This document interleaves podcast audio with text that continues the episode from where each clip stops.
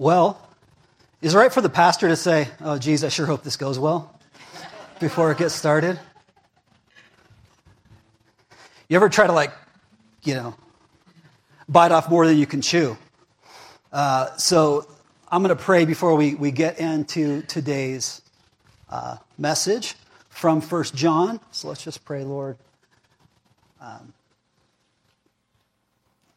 for you, for your glory, for your truth. I pray that we could receive even a fraction of your love. Because that love would lead us to repentance. It would lead us to changing our mind. It would lead us so close to you and so near to you that we would watch your ways and we would seek direction from you. And, and that's the goal of this. That's why we study, why we come together every week, that we might spur each other on in faith and in good works. So I ask you, Lord, to do this today. Work in the hearts of the men and the women here. Give me your words, I pray. I pray that your spirit would uh, well up in all those who believe and that your spirit would, would convict and draw near all those who doubt, and that we would all be uh, people of God, sojourners through a land that's not our home, excited about the day we return to the kingdom we, where we belong with you. Pray this in your name, Jesus. Amen. So, idolatry. You heard an, you heard an idol sermon before? Oh, man, that's, that's like the heartburn for me, right? Is. Uh, Lord, what do you want to do? So I, I got some slides, but here is fair warning. Uh, I may skip one or, or trash it all together, okay? So we'll go on this journey together. This is actually part, oddly enough, of our sermon series on First John. We're going through First John. We're probably not going to finish it today because there's some more to say. Maybe, maybe two more weeks after this. We'll see what the Lord does with today. Turn in your Bibles, 1 John chapter 5, if you haven't turned there already. Beginning with verse 19, and it reads like this. It might be kind of hard to see. I was trying to highlight for attention, but it might be hard to read. 1 John 5:19 We know that we are children of God. That's good news, right? Okay, good news. We're children of God. That's huge and that the world around us is under the control of the evil one. Okay. Now, have I said anything to you that's like just blew your mind? You didn't, never heard this before, this is new. Okay, not yet. Nothing's probably going to come. I think the best that's going to happen today is a, a reminder. Uh, but I, but I asked you to do this. Let's stop there for a second. Let's consider the implications of this. If we are the children of God, And we're living in a world all around us that's under the control of the evil one. What do we know about the evil one based on what was written? A liar and a murderer, okay? Kill, kill, steal, and destroy. Thank you if I get that out. She got it out, I didn't. What else? Causes division in the body of Christ. Creates deception. can disguise himself as an angel of light. There was something else coming from over here? Huh? Propagates lies. Creates images to be worshiped. Yes, prowls to and fro, right from Job, considering and watching for who he can consume. He creates confusion, right? Chaos. Because ultimately, it's like it's like a competition where he doesn't even have to win, he just has to neutralize you to win. He just has to confuse you, just to twist it a little bit from the very beginning, right? What he told Adam and Eve is he didn't necessarily invite them to evil. He invited them to doubt that God was good and to believe that God was holding out on them. And with that, sin came into, sin and death came into mankind. Awesome. Okay, there's a good, there's a good starting point. So I just made some notes here. So here's what, here's what this means to me is that the world around us, because it's under the control of the evil one, and let me stop there for a second. You are encountering there is supernatural evil things that go on. Okay? I'm not trying to discount that. That is huge. But there's also a subtlety to evil. And the subtlety of evil works like this fact no one talks to you more than you talk to yourself. Right? And well, I got the shirt for it. It says, Yeah, of course I talk to myself. Sometimes I need expert advice, right? You talk to yourself. There's a whole bunch of inner dialogue going up in every person's mind, right? And within that dialogue, you've got so many voices. You have your own. You have a repeating by yourself of everything that people have been, have been saying about you or told to you, right? There's, there's like doubt and fear. Then there's accusation that comes from who? The evil one, right? Condemnation, fear, all, all, these emotions that come from our flesh, then as well, right? Our reactions. And most of the evil in the world, I would, I would present to you, is propagated by subtle evil. Do you think I'm off or you think that's right? Yeah. Yeah, because I think a lot of the worst things, if you look back in time, um, were done without somebody going to a special meeting with Satan to decide to do it. Do you get what I'm saying? It's done in like meeting rooms and, and selfish reactions and not necessarily in direct evil satanic worship.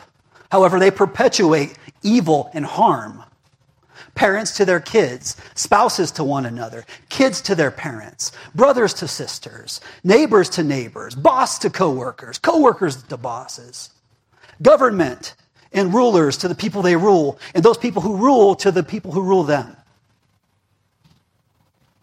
So the world around us is full of fake, counterfeit, pretend, wannabe, deceptive things, practices, people, systems, ideas, religion, and belief systems. And what they're about is they're trying to convince us that what they're claiming is true. And what they offer is good, enjoyable, pleasurable, helpful, satisfying, important. And that will ultimately give you better, fuller, more significant, enjoyable life. Okay, that's a lot of words, but does that ring true to your heart right now? Because I don't want to leave your heart behind in favor of your head. Do you feel this? Yeah. Now, here's a truth we need to say too. When we give in to those things, sometimes short term they really help. Right? I, when I got a master's degree from a college, I felt good. Right? And then I had to start paying the student loans. It didn't quite feel as well. But got a promotion, felt good. Right? You lose a few pounds, you feel good initially. Sex feels good, right? um, compliments, affirmation. It feels really good, and it's hard not to go back to that good feeling. So, short term, they seem to help. That's the problem with sin. You want it, it seems good or fine or helpful, short term. But it doesn't help, it, it doesn't work. It's not what it says it is. See, it looks like life, but it's not. It could be said it has the form of life without the substance of life. Are you still tracking with me on that? Sweet. So you're all bidding your sinners. This is good. We're at a good start. John said if we said we have no sin, then we're a, we're a liar and we're making God a liar. Okay, we're not going to do that today. Cool. But here is another truth. You have choices to make based on this reality. To simply say, oh, Holy Spirit, just make it, make me do it this way, that's not good enough. What, what you have to say is, Spirit of God, change my heart, change my mind, so I want nothing to do with this sinful behavior. But you still have a choice to make. And, and we may uh, make the choice to look to the things in our world for hope and for life. Okay, what about, did I lose you guys yet? You with me? Okay, when I'm a teenager, hope looks a lot like having people that care about you, right? What other things look like hope in life? What's that? They said success. Does that sound right? Do you guys think about what you want to do with your life? Okay. What's that? Weekends? Like entertainment, fun? Like living it up, right? Yeah. Because there's this expectation we set of what it looks like to live and to enjoy life and to live good life. You know? There's, I mean, like, not to hit on, but take any job that you might look at and think, wow, that's not really glorious, right? They didn't plan on doing that job probably when they were 12, but they ended up doing that because it worked best for their life, right? But no one's planning on that. So, yeah, and then when you get 20, that could look different, but still those same things. Well, why aren't you married? Why don't you have a career and job? And then if you're 20 and you have those things, you're like, you got a virus. What's wrong with you? Right? You're weird, right? Go have some fun, right? And then you're 30 and it's like about your kids and you don't sleep and so you need rest and, and caffeine. And so like my wife tells me that caffeine is not a good substitute for sleep. It's not the same. It might have the appearance of doing the same thing. However, in substance, you crash and you need more caffeine. Okay, right? Right? Yeah, cheers, cheers my coffee cup to that. Um, you know, to have money doesn't mean that you're better or more important. Because rich people can be very unhappy to get sex doesn't mean that you're good and received because sometimes you're just used when you get sex, right? Or it only lasts so long, no matter what they say in the movies. And if you do it the wrong way, an hour later you feel like trash, right? Pornography, an image of someone having sex, is not the same as having sex. It doesn't matter how much plastic surgery we get, we're still becoming 60 and 70. So you look really preserved, but still your heart gives out because you're 90 years old now, right? And it just stopped on you. So this may happen. It has the look of life and hope, but it's not. Or the other choice is this, and it sounds very cliche, or we could follow Jesus. Yay, right? Every pastor's always saying follow Jesus. No, no, really. Like, do what he does. To see it in a new way. And the cool thing about the older you get, you blow it more. And so you begin to realize this thing that I looked to before for life doesn't work. And so you don't go back to that. But often you go to the new thing. Ooh, I tried that money thing and that didn't work. Okay. Right? Like, oh, maybe I should try this instead.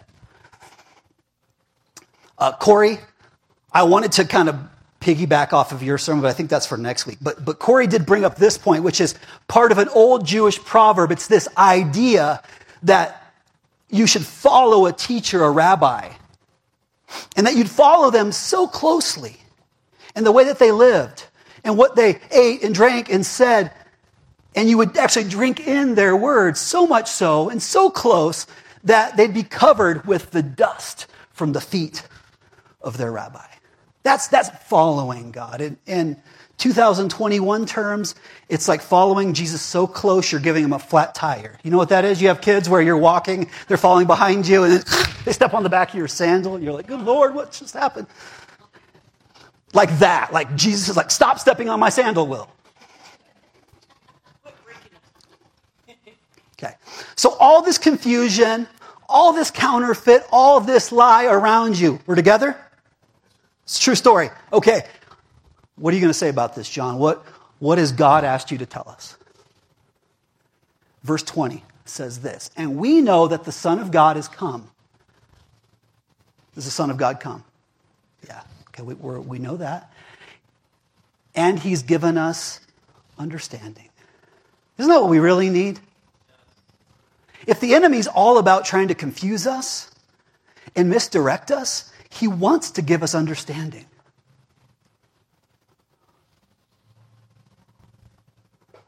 One of the first jobs I had out of college was working at a bank. And this is an illustration used. Yeah, right? That was one of them I worked for. One of the things they trained us to do, because we would encounter uh, counterfeit checks and, and cash, is they trained us in what a authentic real version of the cash looked like and an authentic, real version of a check. And we learned about the different security protocols in both of those. And instead of focusing on the millions of types of counterfeits that existed, we focused on the real thing and knowing the real thing. And I remember seeing a check one time, and it did not look like the real thing. Turned out they'd whitewashed it, and we found that. The $20 bill, it had some strip in there and some fibers that were hard to duplicate. You would learn what the real thing was because everything is trying to fool you, lie to you, just enough to keep you confused. Just enough to keep you so far down, so unrefreshed, that God has to bring times of refreshing and revival and renewal. But the answer that God gave to this is that He sent His Son to help us have understanding. But when's the last time that you asked Jesus, like, oh man, give me understanding? Give me interpretation. Show me what's true. And he gave us understanding, so what? So that we may know him who is true. Like what God is doing, who God is, is truth. And we're in Him who's true, in His Son, Jesus Christ. I mean, what does that mean? Tell me what it means to be in Christ. Like, pick all the church words out of it. Man, the church words aren't helping. What is it to be in Christ? To desire to be like Him. What does that mean to you to be in Christ? Surrounded in His presence. Got to trust him. I mean, see, this is what the Holy Spirit does is he helps us to give witness, to give testimony of what God has done in our life. Are you in Christ? And if so, what's it look like? Tell me. Like, seriously, we don't do this enough. Tell me, what is it?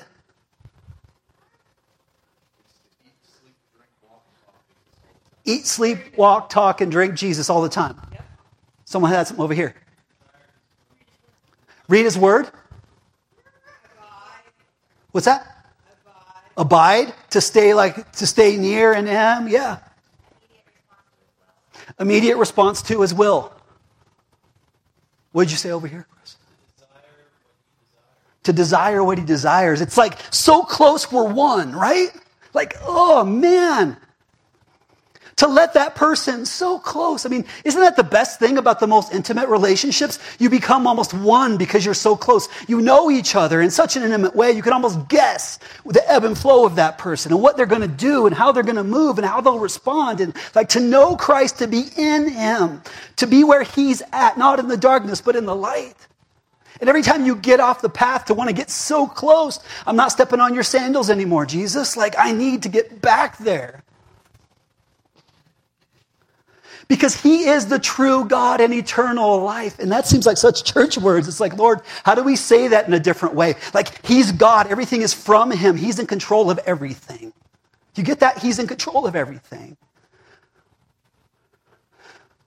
He's in control of everything.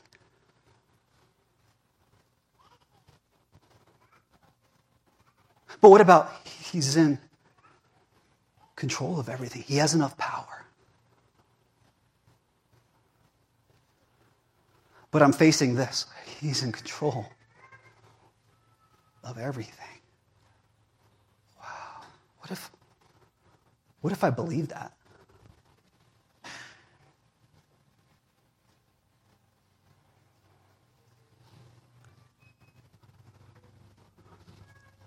And that could take me on like a three hour detour, so I can't necessarily just stay there. But, and eternal life. Isn't that what you want? Don't you want to, to live? I mean, do you understand you were created to really live? To really live.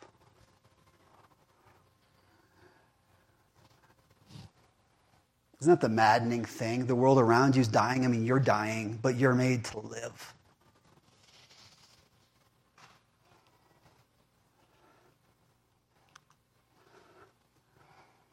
And then John does this crazy thing.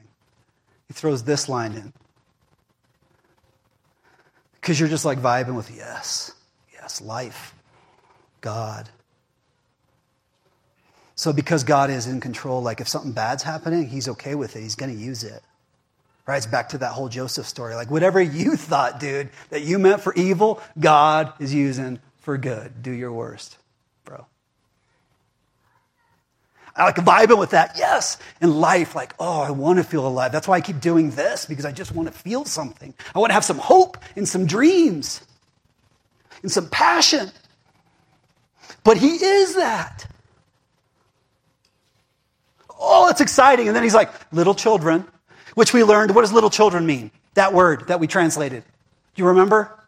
It's like a long time ago. It seemed like 17 years ago now, but what is it? Disciples, yeah, like students. My students, the people studying Christ, following Christ, stepping on Christ's sandals with me. Flat tiring Jesus, right? There you go. There's, there it is, right there. Flat tiring Jesus. This is good. This is what we should do. Okay, maybe not flat tire, but try to be close. Don't hurt the guy. Um, students, disciples, followers of Jesus, keep yourselves from idols. Keep yourselves from idols. The New Living Translation says it like this Any, Keep yourselves from anything that might take God's place in your hearts. The message says, Keep yourself from all clever facsimiles. Faxes, facsimile, yeah, it's the copies, looks like it, but it's not. That just kind of takes it a different direction. And what I love here, and I, and I, I want to even know more, Lord, but why is it that here he didn't say, don't worship idols? Did you catch that?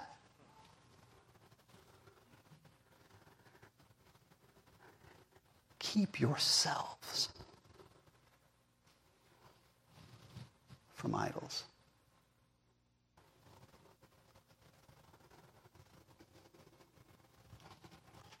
When we think about idols, we look at this, right?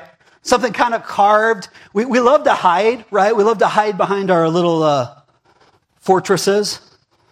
And, and so it's like, yeah, that seems stupid, right? Like carve something and bow to it. That's like, oh, you crazy people. Like, we're, we're so much more uh, evolved and smarter than that. We don't do this at all. Okay, that happens, right? There is uh, actual tangible idols still worshiped in the world today. Okay? But my guess is that's not what's going on at your house. And if we simply keep it at that, then you feel like you have this safety to say, doesn't apply to me, it applies to those suckers. But that's not true. So, what idols should we keep ourselves from? I mean, sure, like a graven idol. False teachers.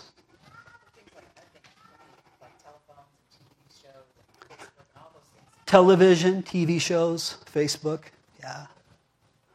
Like anything that might take God's place in your hearts. And here's where I almost want to put a little bit of a break on this, okay? Because I think what's, what's interesting, like I've given you that example when I worked in the bank, we didn't spend our time in training uh, looking at all the counterfeit bills. Do you get this? What we did is we got to know the real thing so much, it became very evident to us when a fake thing came across. We actually felt it. Money has a feel to it, right? It even leaves a certain residue on your fingerprints. It ate my fingerprints away, I used so much of it. Oddly enough, right? It, it had a, a smell, a texture, the fibers looked a certain way. We studied it so much that we could know. And like everything, we tried to make it efficient, so now they mark it with a pen. So now you don't have to know what the real thing is. Isn't that what we've done with? So the church comes up here like, kill your phone. Throw out the TV. Maybe you need to, but let's, that's, that's legalism. That is, what can I do to keep God happy, to please Him so He comes into my life? So I just want to throw out that caution. I don't want to just give you an exhaustive list of idols. But like you're saying, anything that might take God's place in your hearts.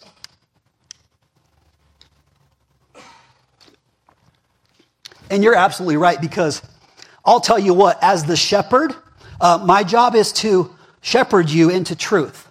And the way that God has me do this is He's teaching us in our home by a lot of mistakes and a few successes and really awesome people around us and a, a grace and forgiving family to deal with me. Uh, we're learning this truth and we're learning where the good grass is to eat. And then my job is to say, I know where the good grass is. But to your right there, that's brown grass painted green. Don't eat that stuff. Bad aftertaste. So anything that might take God's place in our hearts, all clever facsimiles of hope and life and power, all of which really come from God. So, hey, just for giggles, right? What would the smart people that make up dictionaries say? Idols are, could be an object of extreme devotion. It could be a representation or symbol of an object of worship, broadly a false god. It could be a likeness of something. It could be obsolete, a pretender, an impostor. It could be a false conception, a, a fallacy, a set of ideas that are wrong. And probably my favorite, number five, a form or appearance visible without substance. Because God is the giver of truth, God is the giver of love, God is the giver of eternal life, God is the giver of power. And so, any of those things, honestly, that I'm looking for love, life, power, and truth, and I think they're the source of it, there it is. So, to your example, like if I am too much on Facebook, it's gonna, it's gonna actually um, give me an idea about everyone else's life around me, which can create envy and jealousy or anger, right? And then it gives me um, whoever's trying to make money is telling me if I drink this shake, I'm gonna get skinny and have abs. And this political party's good and this one's bad and this person's great and there's hope because there's this person that's doing a speech or something, right? And so it's got you so confused. You think truth is coming from that. You think life is coming from that. You think hope is coming from that and it's not. If you just love to see Rick's pictures of Rick's granddaughter and you go on there, then it might not be an idol for you. But John's advice is don't even get close to that. It's kind of the age old thing. Guys, any parents ever tell you, be careful who you hang out with? If you start to act like them? Yeah. It's true. It's like that with these idols. These things have this way of pulling you in and pretending they're going to give you hope, right? That's why you don't open yourself to those things because it's very dangerous. So, the idols that we're, we're dealing with, so you, you gave some. Help me, help me list some that you see. And, and okay, here's the disclaimer. Let's just pretend you can say something and it doesn't mean you have this problem, but just you know somebody, right? This is safer. Like, okay, what kind of idols are we dealing with? The devil. The devil, okay. What, what's that? Beauty? Money? Health? Hobbies? Sports? Control? Pornography? False beliefs. Which, Comparison. What was that? Someone else said something over here. You, sports? Yeah, yeah. Sports. Well, well people or wealthy people? People. Wealth. Okay, that's a chorus. That was a harmony there.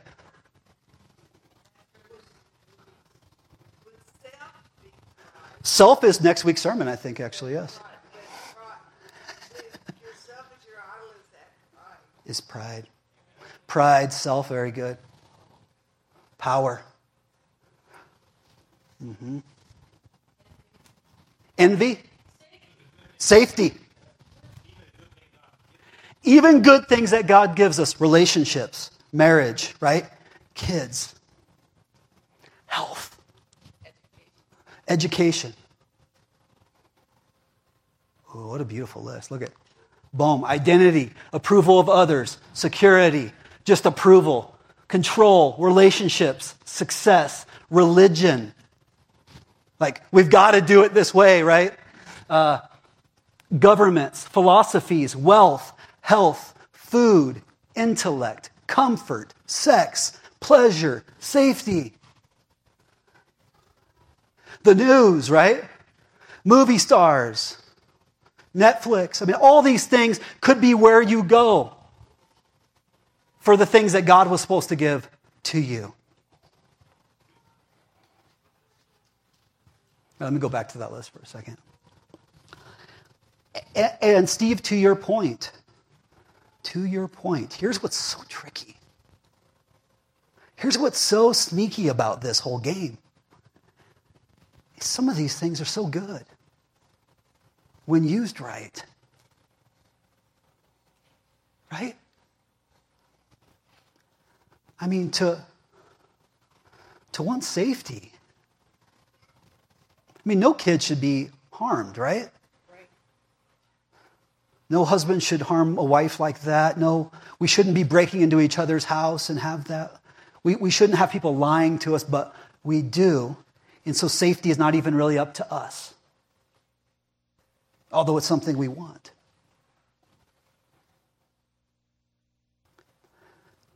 Approval of others or affirmation. I mean, gosh, you're made by the God of all the universe and He loves you. Like you're a masterpiece, like a painting, right? Created with blood, sweat, and tears over days and weeks, right? It just for nine, ten months, knit together in your mother's womb. Like special, precious. So, of course, you need a reminder of that. And so I want Rick to tell me I'm pretty, right? Like, yeah, But when it becomes in front of God, it is an idol. In relationships, oh, thank you for my kids. But guess what? Some of you found out your kids grow up. And they do this weird thing because the opposites attract. They choose somebody who's really an awful fit for your family, right? Isn't that what happens? And it's never quite the same. And if if that didn't happen, then control might be the issue. You might be controlling your kids, and they're not. But anyway, we're not going to go there. That's not today's sermon. But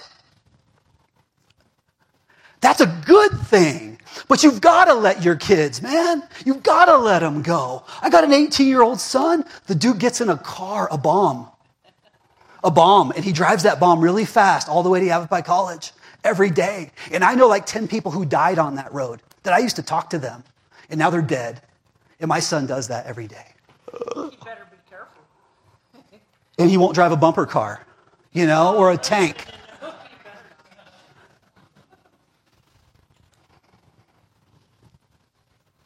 I don't have control. My love for my son is good, but it's not God. Because some of you, uh, your world will crash down when you do that. Your job, I mean, work hard. That's great, right? Like, honor God with your work. But what happens if they restructure corporately and now you're 56 and they don't want you anymore and they fire you or they lay you off and they give you a severance? And where's your identity? Or even if you don't, you're going to have to retire someday. Maybe. Or, right? All these things are like, man, I used to actually do manual calculations and now I'm replaced with a computer. I mean, what happens to you? Work was a good thing, but if it was your God, if it was your source of life and hope, ugh.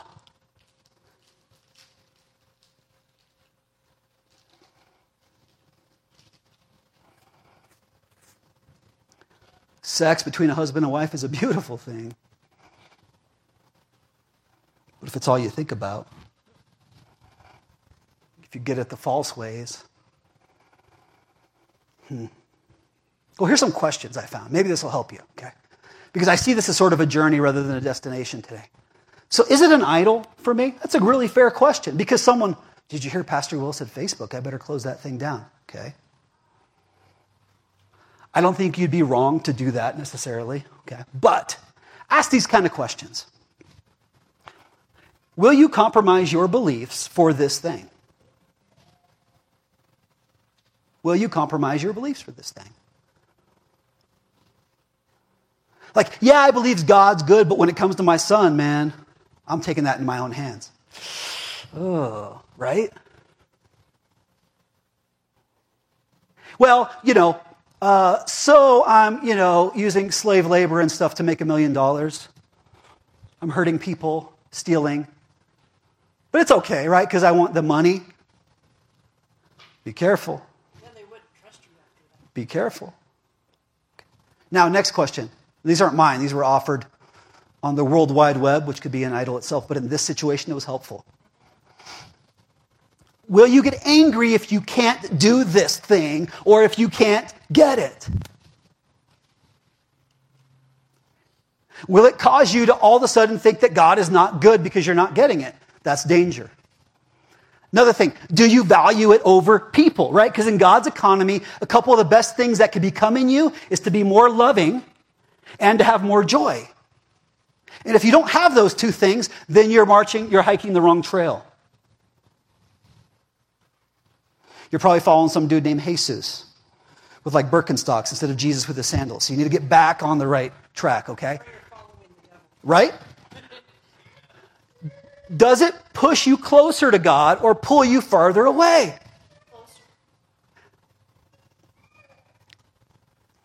Okay. So, how would we worship these idols? Like, what's that look like? And then, why would John tell us to keep away from such things? Well, because, yeah, I really believe that, that some of these things probably, uh, you know, could be at a current level where they're not quite idolatry to you. But when they start getting your hope more and more, like, I like television. I'd probably be better off never to watch it, but I do like it. And I think I have to be careful that it doesn't become an idol to me. I enjoy a show. If it becomes like I need to escape reality to watch it, and I never face what's really going on, I think that's entirely destructive. However, I understand in life there are probably appropriate times for distraction. And some of you might not agree, and that maybe I'd be better to not watch that at all instead of let it get its control. So, I mean, the same thing could be said about a lot of things. Food, there's another one, right? Uh, sex, money. Being deadly poor sucks in the world, okay? Like, can't, don't have a place to live, don't have food, not good. That's not what you want. Can God work in it? Yes. So money itself is not evil. The love of money is the root of all evil. You see the difference? So the legalism just says shut everything out. What I'm telling you is know the real thing, Jesus, so then you can see what fake things you need to cut out. So worship is this idea, and see, this is where we're, I don't want to take you into too many concepts here, but worship is this idea. It's like if you identify something or, or someone that you see it's like better or superior to yourself. And so you go towards that thing. You offer it your energy and your time and your devotion and your thoughts and your praise and your respect and your reverence. So when that's God, it's like, yeah, God, you're more powerful than me. You know more. So I want to offer you all this all of me. But the danger is you begin to see things like sports. I mean, have you seen, even in yourself, like you go see a basketball player at the airport and the dude's like six eight and you're like five nine, and you just almost go timidly, like somehow this person is better than me because he could dunk a basketball. I didn't will myself to be like five nine or portly. When I play basketball, it's become known as angry hobbit basketball, okay? Because that's like below the rim, sweaty and awkward, not above the rim. But there is something in the culture, if you want to pick on the sports thing, it's like, ooh, this guy is like better than me and bigger. Or like some really buff dude, every other dude is like intimidated by them. Like because they've got big muscles, that they're better. Or like money. If I had more money, I'd be better. Man, like sex would make me better, feel better, so I worship that. Like, oh, right? There's these ideas, like the religion. Oh, I go to this church and the dude is famous, so I'm like sort of famous adjacent. and they tell me, I went to that church, I used to have coffee with them. Well, I'm really glad that you did. Now I think you're a lot more important than I did before. No. Do you see? Are you smelling? What I'm stepping in here. You get, you get what I'm saying here? Okay. So any of these things that we begin to identify as superior to us, worth our energy and time and focus, here's why it's dangerous. You only got so much energy, time, and focus. You're a very finite being. I, I read something that said, you know what a great lie is? That people think they can multitask. And I thought, dang, you're right, man. Like, it is. Multitask just means you're switching from one thing to another, and you do that well. But you can't do more than one thing, really. It's why texting and driving is so dangerous, right?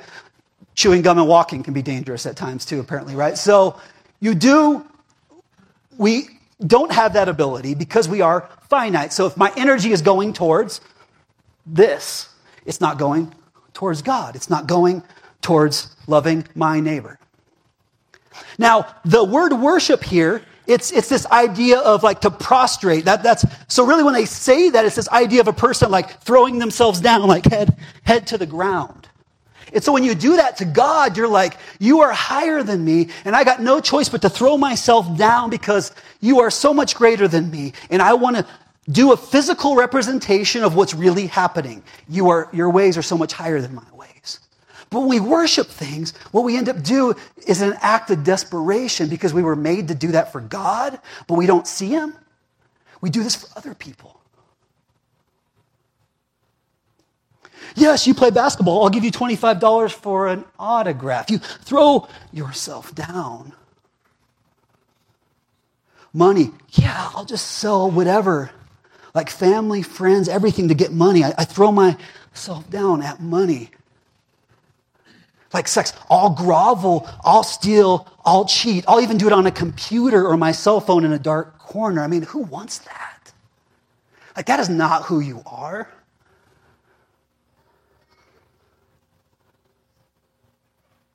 Comfort. I'm going to throw out everyone and everything for comfort. I'm, not, I'm even going to go to church. I'm going to do this cool thing where I just stay in my living room and, and I have Christian signs.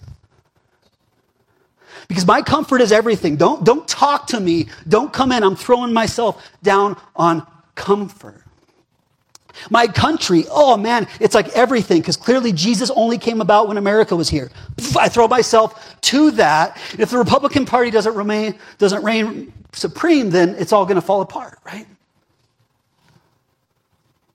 Those, these aren't all evil things, but when we throw ourselves at the feet of those, we're not at the feet of God. So to worship an idol is to do that, all those things. I mean, what am I, what am I throwing myself down as?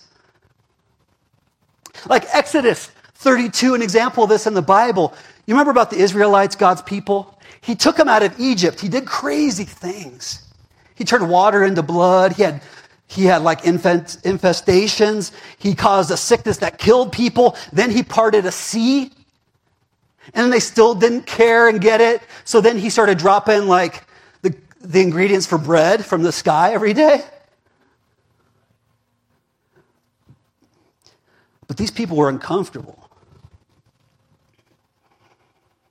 And then Moses, they just kept looking to Moses because they're like, I can't see this God. And we used to have Pharaoh. And now Nothing. So they looked to a man, a physical thing.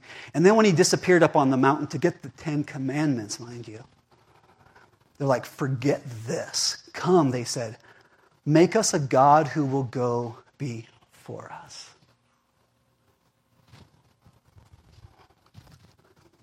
I don't get it. Well, okay, let it, let it sit in a second. Soak in a second there.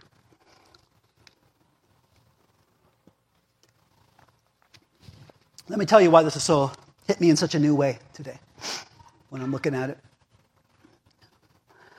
The cool thing about the idols is we control them. You remember what they did in the worship of that idol, those Israelites? What do they do? What is it? What? Yeah, once they had the idol, it wasn't about the idol. What it was is about what they could do the huge party they had, the things that they wanted to do, the defiled things that they wanted to do. And now they just needed some sort of God they could manipulate. They still called it the God of Israel, but they put him in a form that they could carry with them and make that God agree with them. We want to have a big old orgy party, man. You're with it, right, God? Oh, he didn't say anything. The, gold calf didn't say anything. He didn't say, no, we're good, okay. Go hang out over there. We're going to do our thing, right? Made God angry, but we still do that. That's the problem with these idols. It's like we don't like what life is giving us. So it's so much easier rather than, right? the actual God of all the universe, the creator that has an opinion about these things, to actually choose things to worship that are going with us, that will come before us and agree with us. So I'm very insecure and I want to make a lot of money so I feel good about myself. So I choose the God of money and success because I'm good at it.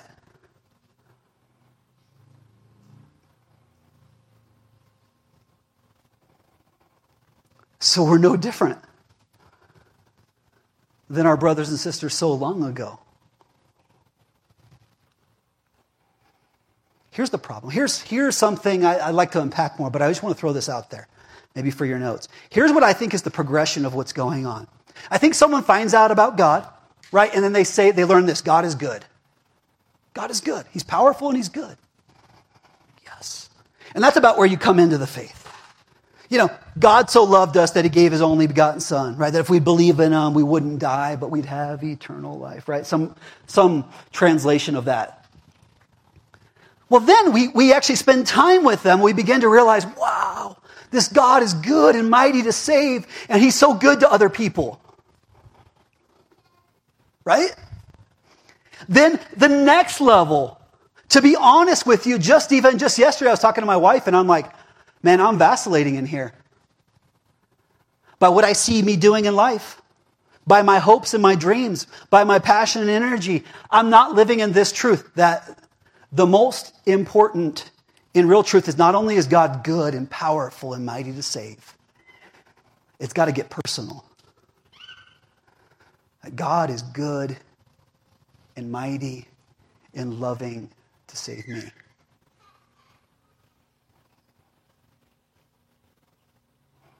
And only when we get to that place will we let him in.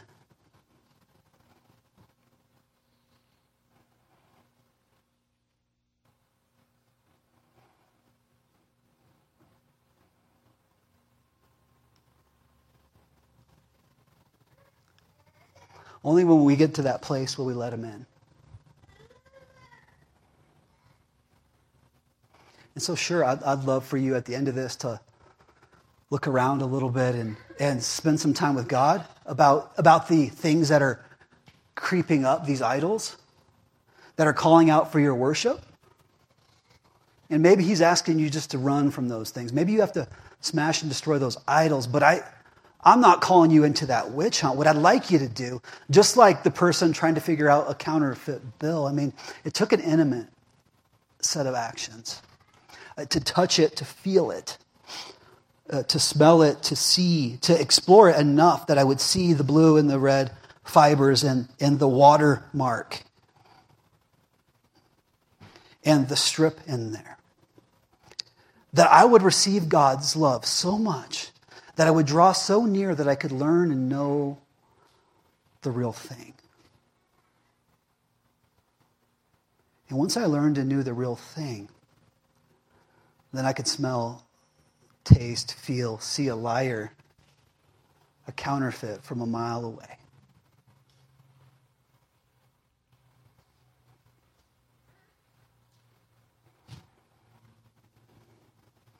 So here's what I'd like you to I'd ask you to do today. We've got a communion set up at these two tables, and so the, the praise team's going to come up.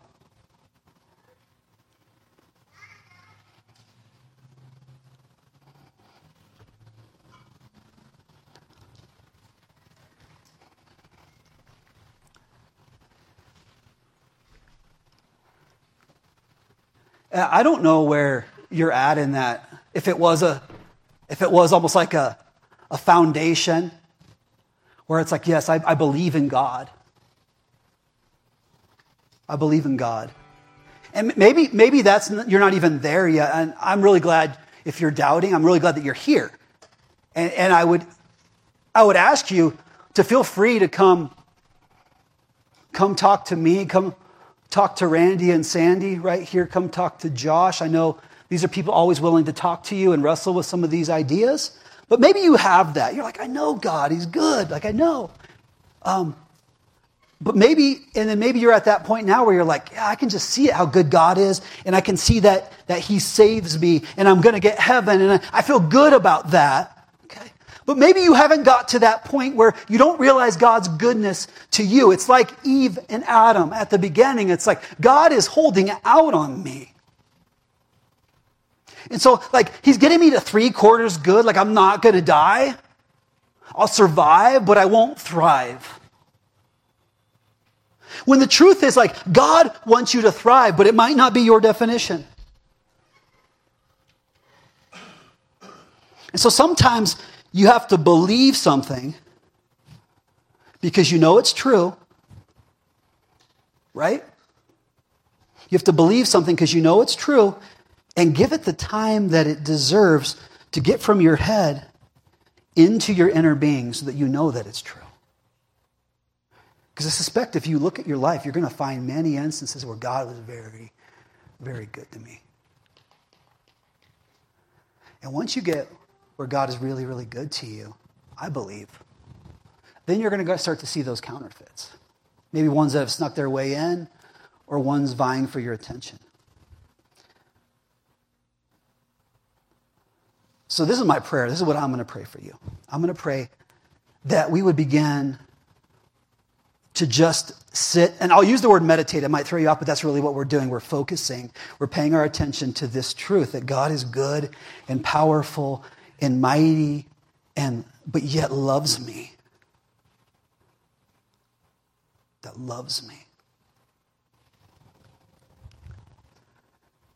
James, the half brother of Jesus, said this Whatever is good and perfect is a gift coming down from God our Father.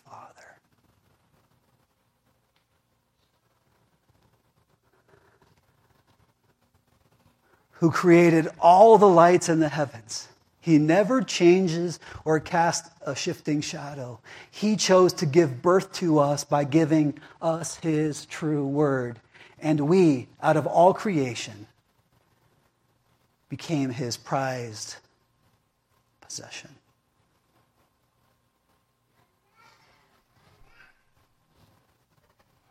Focus on this while we'll have this quiet time. I am his prized possession. Well, Will, I know that doesn't sound, that sounds like prosperity gospel stuff I heard about on YouTube and Facebook, right? Get this. The communion, why do that? You, you know, what's the, what's the juice represent? The blood. What did the blood do? Yeah, it was shed, right? It washed our sins clean. What about the what about the little Jesus cracker? What's that? Body. Body of Jesus, right? Which was broken for our sins. So listen, you think he really meant it that he loves you? Like he died. Whoa. Throw all doubt out about that. He died for you because you are his prized possession. And if me as a dad who's evil doesn't want to give my kids rocks when they need bread or fish, how much better would God, who is good, treat his prized possessions? Lord, I, I just come here and I just lay it all down like everything that I could do. You, this is up to you. Work in the minds and the heart. Help us to change our mind. Help us to repent from believing that we're not special to you. Show us that we are your prized possession. And as we come to the table for communion, we remember what you did for us, Lord Jesus. How could we doubt? that you love us. Holy Spirit, I pray that you would just well up. I pray that it would be like the time of the flood when, when the Spirit just came from within, just like the water came from up from the ground, that you would come in. So that we would really believe this. Give us the power to believe and know this is true, Lord, and then that you would surround us with your present spirit, just like the rain that would fall down, and that you would fill us with your love and your truth. This I pray. In Jesus' name.